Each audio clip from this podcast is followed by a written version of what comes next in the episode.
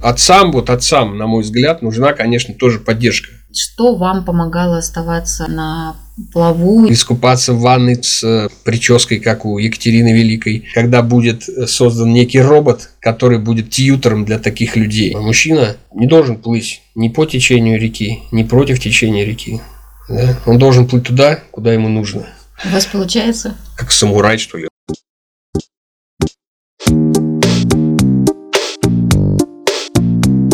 Какая разница? Подкаст благотворительного фонда Downside Up, в котором люди с синдромом Дауна и близкие делятся честными историями своей жизни и о том, что их волнует, а эксперты рассказывают, как можно сделать жизнь людей с особенностями лучше. Какая разница? Все самое интересное и правдивое о людях с синдромом Дауна и их жизни. Здравствуйте, меня зовут Маховская Ольга, я контент-менеджер фонда Downside Up, а также ведущая подкаста. Сегодня нас ждет большой разговор с Дмитрием Тимофеевым, папой Марии. Дмитрий, расскажите, пожалуйста, немного о себе и о дочери, и о том, как в вашей семье узнали о диагнозе Маши. Всем категорически здравствуйте. Меня зовут Дмитрий, мне почти полвека уже исполнится скоро. Мария у нас э, третий ребенок в семье, самая младшая, да. Она родилась э, с синдромом Дауна. Узнали мы об этой особенности, ну, как-то, можно сказать, плавно. То есть, это не было уж от воды на голову. Мы наблюдались, был проведено УЗИ, и врач сказал, что есть какие-то изменения, которые не характерны для обычного ребенка, но он говорит, что это не точная ситуация, и надо попозже еще разочек уточнить. Уже начали подозревать, что что-то не так, вот, то что беременность проходила тяжеловато, но все-таки до конца еще не верили, и вот когда повторное УЗИ уже было, сказали, что точно, скорее всего, эта особенность подтвердится. Дальше все развивалось очень стремительно. Жена почувствовала себя плохо на 30-й неделе. Ее тут же госпитализировали. И, в общем, экстренные роды, ребенок в реанимации, жена, значит, в больнице. В общем, все как-то вот так вот, как mm-hmm. лавина понеслась. Mm-hmm. Речь шла о том, что выживет ребенок или нет. В общем, э, напряженный был очень период, как-то не до переживаний было эмоциональных. Mm-hmm. Вот. Ну, видимо, может быть, это и э, тоже в другой степени помогло. То есть жена больше думала о том, выживет ребенок или нет, чем о том, э, что вот она отличается от других обычных детей. А что думали и чувствовали в этот период вы?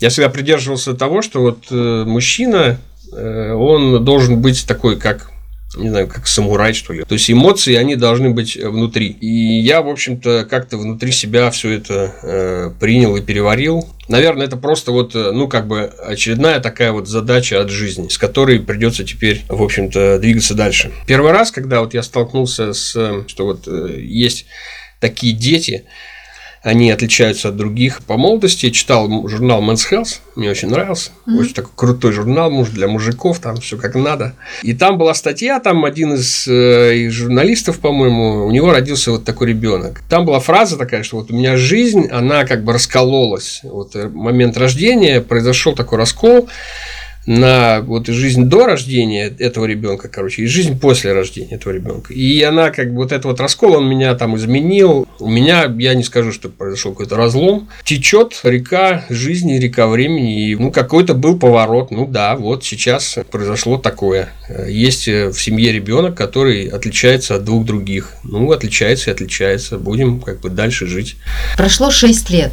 Я думаю, что та философия, которая сложилась, она сложилась уже, наверное, вот за вот этот вот период э, там шести лет. Мы сейчас можем только ретроградно посмотреть, как это все было. В тот момент, когда Маша родилась, в реанимации надолго была? Около месяца. Вот этот месяц, что вам помогало оставаться на плаву? Ну вот, если брать момент появления ребенка на свет, угу. да, первое это была борьба за жизнь. Угу. Ну, как бы пирамида масла, да, приоритет жизнь первая. То есть там э, что там, какие особенности. Важно, сейчас вот важно вот отвести молоко каждый день, чтобы ребенок поел, что-то какие-то лекарства, не лекарства, там, в общем, все вот это. Ну, наверное, чувство тревоги возникло, не знаю, может быть, даже страх. Ну, в общем, была тревожность о том, что это такая вот вещь, которая возникла в жизни, и с ней можно не справиться. Что-то будет настолько неподъемное, короче, что вот я не смогу. Дальше как-то вот это почему не смогу, что в этом такого. Вот, я больше, наверное, интроверт, И у меня как-то это внутри все переварилось. Не могу сказать, что прям был какой-то эмоциональный прям всплеск, кризис там не было такого. То есть это, еще раз напомню, третий ребенок, и я уже просто ну, находился в процессе. Понятно, то есть вы сами справлялись, получается. Да, но помощь э, нужна, обязательно нужна, если есть возможность,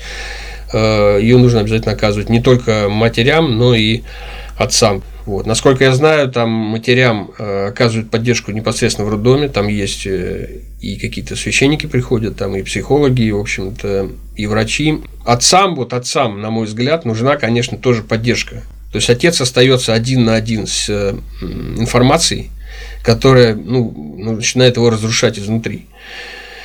Э, и ему в этот момент нужно, ну, я не знаю, там, либо с друзьями там как-то это решить вопрос. Ну, все зависит, наверное, от человека, интроверт, он экстраверт, там, как он вообще такие удары принимает. То есть не обязательно вот этот, а другие там в жизни у него происходят тяжелые. И как, как он эти вопросы решает. Кому-то, может быть, нужна консультация психолога там, или поддержка какая-то, кому-то, кому-то, может быть, там с родственниками. Ну, в общем, всех, наверное, по-разному. Говорят, что нужна именно вот э, психологическая поддержка э, мужчины, потому что ну, слышал такую точку зрения, что вот ребенок для мужчины это некая, некий рубеж, которого он достигает и понимает, что он либо победитель там, что вот, либо нет. И когда озвучивается, э, что ребенок будет не такой, как все, то для ну, каких-то мужчин, да, опять-таки говорю, это слышал такую точку зрения. Информация, которой, после которой не оправишься. То есть он, он уже проиграл. А для мужчины проиграть это, это немыслимое что-то. Люди, они уже не видят, так сказать, точек опоры и могут э, просто не справиться. Но могу вам со всей ответственностью сказать, что даже если вам кажется, что вы проиграли, что это вот этот рубеж, которого вы, к которому вы сейчас подошли, он э, для вас как бы вообще финишная черта какая-то, это не так. Поверьте, ребенок, который родится, он, как в песне поется, да, знаем я и мама, что наш папа самый лучший, папа лучший у меня. Вот, любой ребенок вам об этом скажет, поверьте. Очень повезло, э, то, что мы, находясь в Москве, да, э, тут же э, столкнулись вот с поддержкой от э, Downside Up. Э, как только ребенок оказался дома, к нам домой, я скажу, причем мы жили не в Москве, мы жили в области, э, это Балаших, город Балаших, это Московская область, приехал человек домой прямо, короче, приехал и все рассказал, все показал, успокоил, э, дал литературу, потому что половина информации, которую говорю, это была Милюшта Фаритовна. Угу. Да, Милюша Фаритовна. Вот. Половина информации, которую она говорила, естественно, это в одно ухо влетело, в другое вылетело, потому что, ну, такой был период.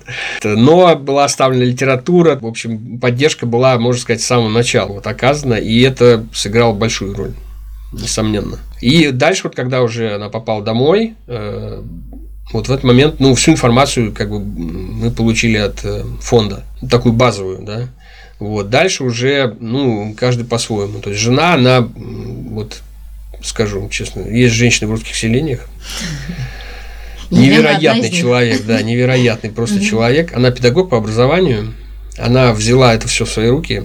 И она вот сейчас полностью вообще от и до занимается э, воспитанием, обучением, э, развитием там именно вот интеллектуальным. Ага. Лена искала какие-то ходы да. постоянно, вот начиная, можно сказать, с нуля. Ну, в общем, задействованы были все каналы, буквально все каналы. Дим, Лена занималась как раз вот активно развитием интеллектуальным, как вы сказали, Маша. А у вас какая-то была задача ваша личная? Было разделение, да, потому что, ну, во-первых, она профессионал-педагог, я в этом не очень, а я взял, ну, на себя такую, можно сказать, поддержку, такую силовую, что ли прогулки, там, какие-то разгрузки, приготовить что-то поесть, отвезти, привезти, магазины. Ну, грубо говоря, подносил патроны, да, там, к стреляющей батарее. Может быть, это как-то, ну, кажется, может, недостаточно кому-то, но на самом деле вот э, за кажущимся, да, там, чудесным пряничным домиком да, скрывается такой некрасивый серый бетонное основание, точнее, на котором этот домик стоит, и без которого этот домик первой же весной поплыл бы.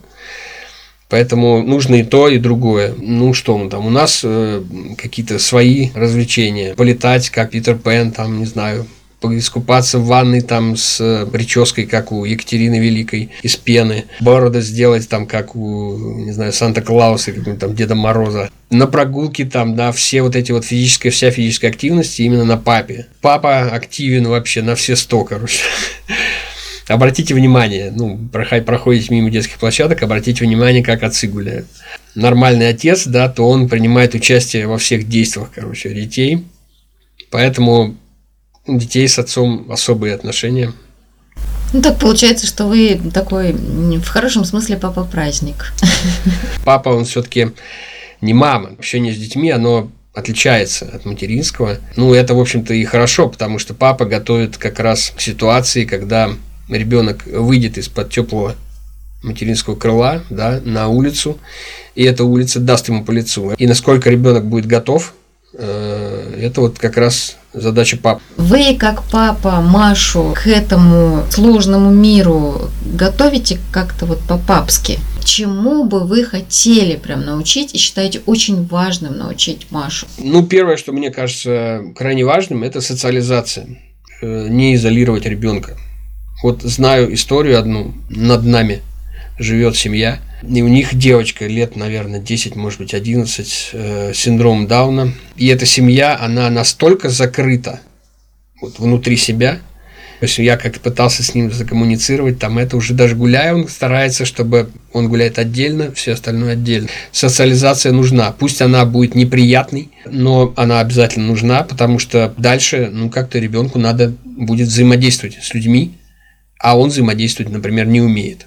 Лучше начать э, с молодых ногтей. У нас вот получилось, да, очень э, круто. Мы зашли в обычный детский сад. Причем вообще, то есть мы пришли там в три года, нас, на нас посмотрела заведующая, ну там куратор этого корпуса, сказал, ну а что, все нормально, все, приходите, там отлично. Это как-то началось, вот есть коллектив, там маленькие дети. Да, сейчас эти дети стали существенно опережать Машу в развитии, но все равно она влилась, ну, они ее любят, они там типа, о, там пришла Манюня, там, давай сюда, там, к нам, то есть она не изгой. Угу. Это очень важно и для ребенка, и для окружения. Это одни помогают другим, это помогает их развитию, а другие получают помощь извне, и это помогает их развитию. В общем, они как бы друг друга там вытягивают. Есть э, определенная особенность, я вот сам с ней столкнулся не знаю, может быть, э, другие родители тоже сталкивались, что когда в семье много детей, у них возникает некое вот э, свое такое гетто, из которого ну, выйти трудновато,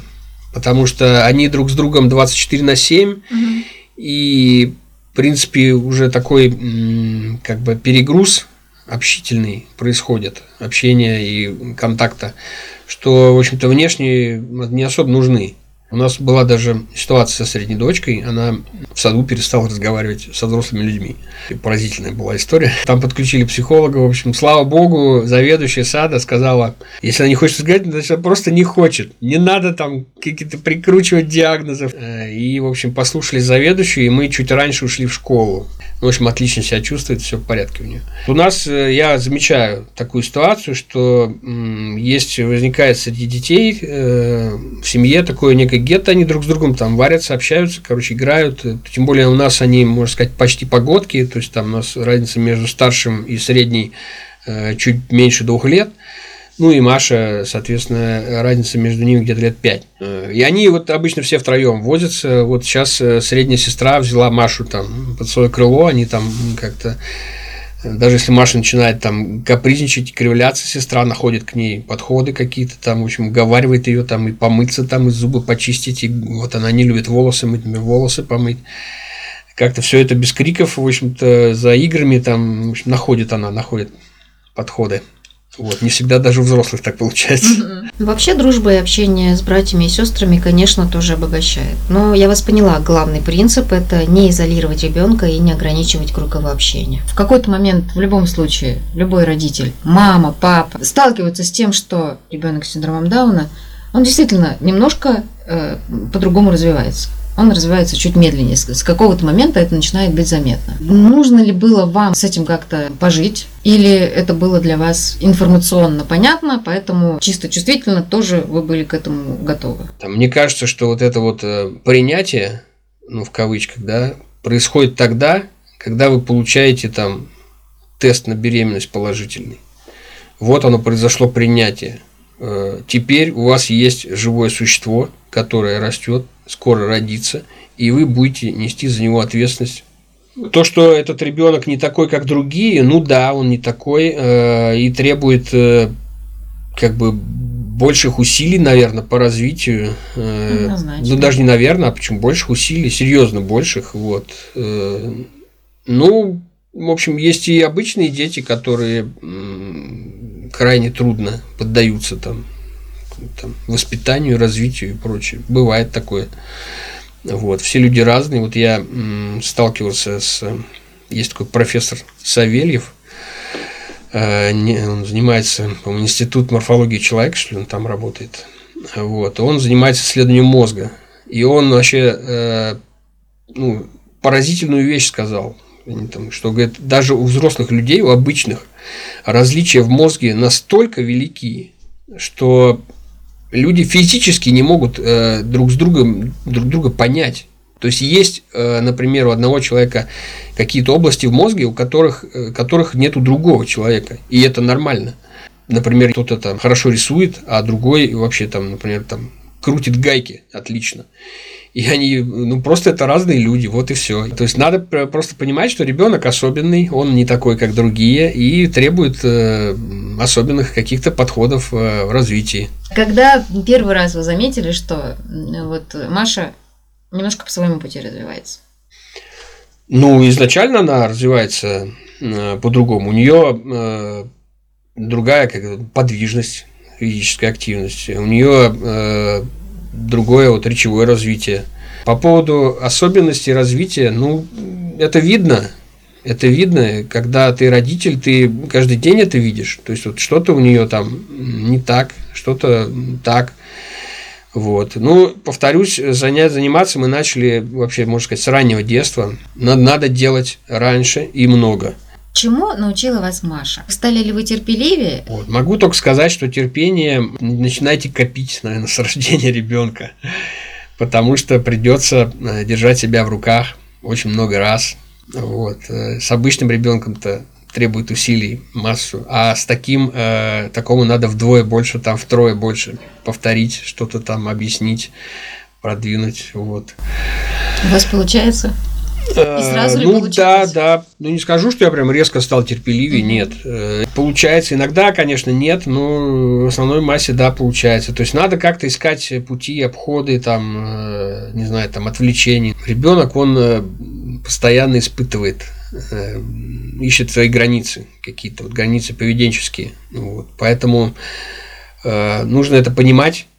То есть он делает не для того, чтобы вас разозлить или там что-то там вам сделать плохое. Он просто ищет, э, ну, щупает границы своего поведения. Я недавно э, слушал по радио там одного психолога. Это была очень интересная тема, э, эмпатия, в общем, и вот такие вот взаимодействия с людьми эмоциональные. Угу. Вот. И я отправил вопрос, я говорю, вот такая ситуация, говорю, иногда вот сейчас в последнее время начал замечать, говорю, что как-то я излишнюю даже, наверное, эмпатию проявляю по отношению к другим людям как-то, может быть, даже у себя в голове э, навешиваю им э, несуществующие у них переживания. И начинаю сам из-за этого переживать. Она сказала, что это связано именно вот с особенностями человеческой психики, которая к 40-50 годам дозревает вот до такого состояния, как она выразилась, синдром Деда Мороза – то есть вот люди становятся такими действительно вот как бы самые добрые, самые такие вот э, отзывчивые люди. Получается, что мы сейчас вот родители такие самые добрые, отзывчивые. Ну, может быть, не всегда, но по большей части. Терпение не возникает по щелчку пальцев, ну, как-то с, возрастом, наверное, приходит. Да. А вы, кстати, никак не связываете вот это вот повышение эмпатии с тем, что у вас Маша? Нет, нет, нет, вряд ли. Ну, потому что говорят, что вот именно с этими ребятами ты становишься намного чувствительнее Потому что они, у них в целом эмоциональный интеллект намного там, выше, чем у людей там, нормотипичных тех же самых. Я не думаю так. Мне кажется, что сам, наверное, процесс появления детей в семье э, уже учит эмпатии. То есть угу. ты пытаешься понять, что вообще происходит с ребенком, потому что ребенок не всегда может четко выразить свои мысли, чувства угу. там и прочее. И нужно уметь это увидеть по каким-то там малозаметным сигналам. Там, мне кажется, любой ребенок, появись у вас в семье, он бы вас трансформировал ну, практически точно так же. Просто, может быть, здесь ну, чуть сильнее, там, а с обычным нормотипичным ребенком это чуть слабее. И опять-таки не у всех это происходит. Знаете, часто можно услышать э, от мам, что они очень переживают и много думают о том, что будет дальше, когда дети вырастут. Дадут ли себе место, работу, друзей, увлечения – вот а думают ли об этом папы? Я думаю, что, скорее всего, да. Но вот как вы себе представляете будущее? Вообще задумываетесь ли вы о будущем Маши? Не скажу, что я вот уже задумываюсь. Угу. Развитие общества довольно странно происходит, да. То есть сейчас вот э, ну, была как бы такая волна. Я сам инженер, айтишник по образованию и работаю тоже. Вот. И ну, немножко как бы в теме развития именно технологий, высоких технологий. Вот. Развитие очень быстрое. Вот. И насколько разовьется технология, когда Маша вырастет, э, трудно спрогнозировать. То есть, может быть, это будет, там, вот я слышал такую от одной мамы там фразу, ой, как жалко, что у меня вот у девочки синдром, она не сможет водить автомобиль. Ну, хотелось бы сказать, там, когда ваша девочка вырастет до возраста, что ей можно будет, ну, по нашим правилам, водить автомобиль, возможно, автомобили будут беспилотные. Ну что там, возможно, это будет развиваться, как вот э, в знаменитом американском сериале там «Люди», когда будет создан некий робот, который будет тьютером для таких людей. Ну и для многих людей, там, с, которые самостоятельно там не могут себя обслуживать и прочее. То есть будет с тобой в квартире там, или где-то в помещении находиться робот, который будет выглядеть как человек. И будет помогать тебе по хозяйству во всех вопросах. Там и финансы, и готовка, и там прогулки. Ну, в общем, все, что необходимо. Может быть, будет так, может быть, нет. Неизвестно, как все будет развиваться, но думать об этом обязательно надо. Что это будет? Либо это будет э, какое-то занятие, там, пусть оно будет простейшее, ну, с точки зрения обычных людей, да, но это будет занятие, которое хоть будет мотивировать да, человека не впадать в депрессию, не деградировать. Ну, Смотрю на э, взрослых людей, ну, с которых, как бы вижу, да, публичных взрослых людей uh-huh, с синдромом. Uh-huh. Например, э, есть вот такая э, девушка, там Евгения Дубровская. Да. Вот. Э, она не из Москвы, из региона.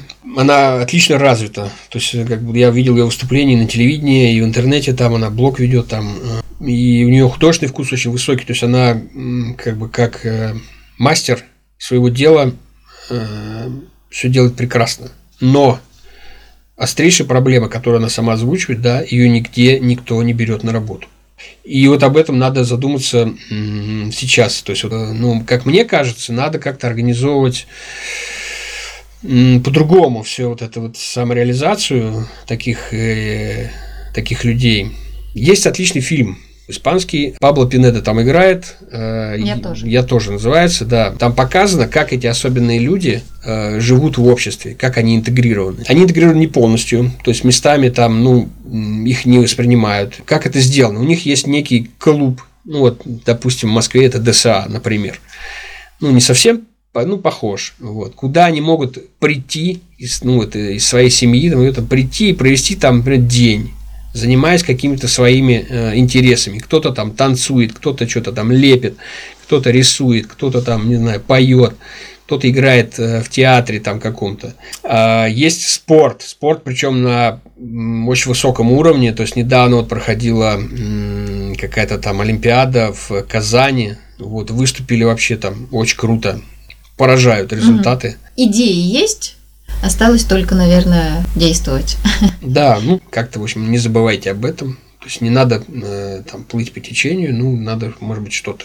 Как один умный человек сказал, да, э, мужчина, он э, не должен плыть ни по течению реки, ни против течения реки. Да? Он должен плыть туда, куда ему нужно.